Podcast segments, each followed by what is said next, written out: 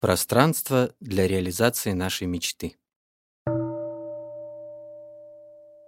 Иногда мы привязываем себя к заведомо пустым мечтам, возможно, из-за того, что мы так погружены в ежедневные дела и просто не в силах поверить, что можем жить в соответствии со своими самыми сокровенными и настоящими мечтами.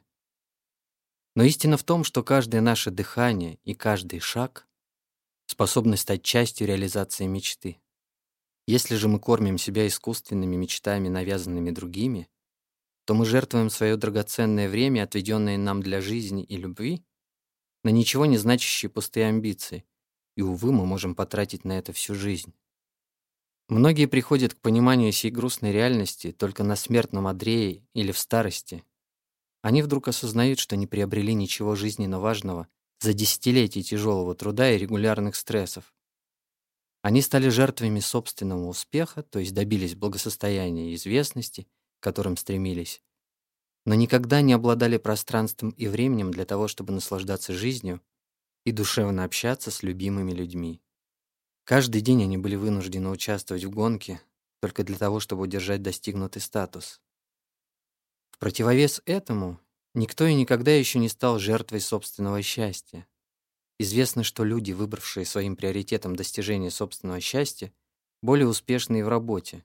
Существует много примеров того, что когда люди счастливы и удовлетворены, качество их работы улучшается. Но именно от вас зависит, сможете ли вы понять, в чем состоят ваши самые сокровенные чаяния. Есть люди, желающие практиковаться в осознанности, чтобы преуспеть в бизнесе и карьере, а не чтобы стать счастливее и помогать другим.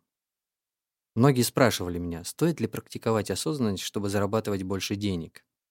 Если вы практикуете осознанность с искренними намерениями, то занятия никогда не принесут вреда.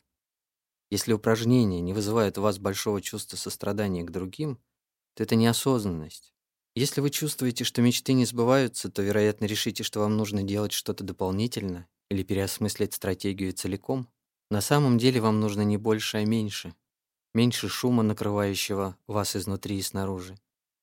Тогда вы найдете пространство для того, чтобы самые искренние веления вашего сердца дали всходы и расцвели.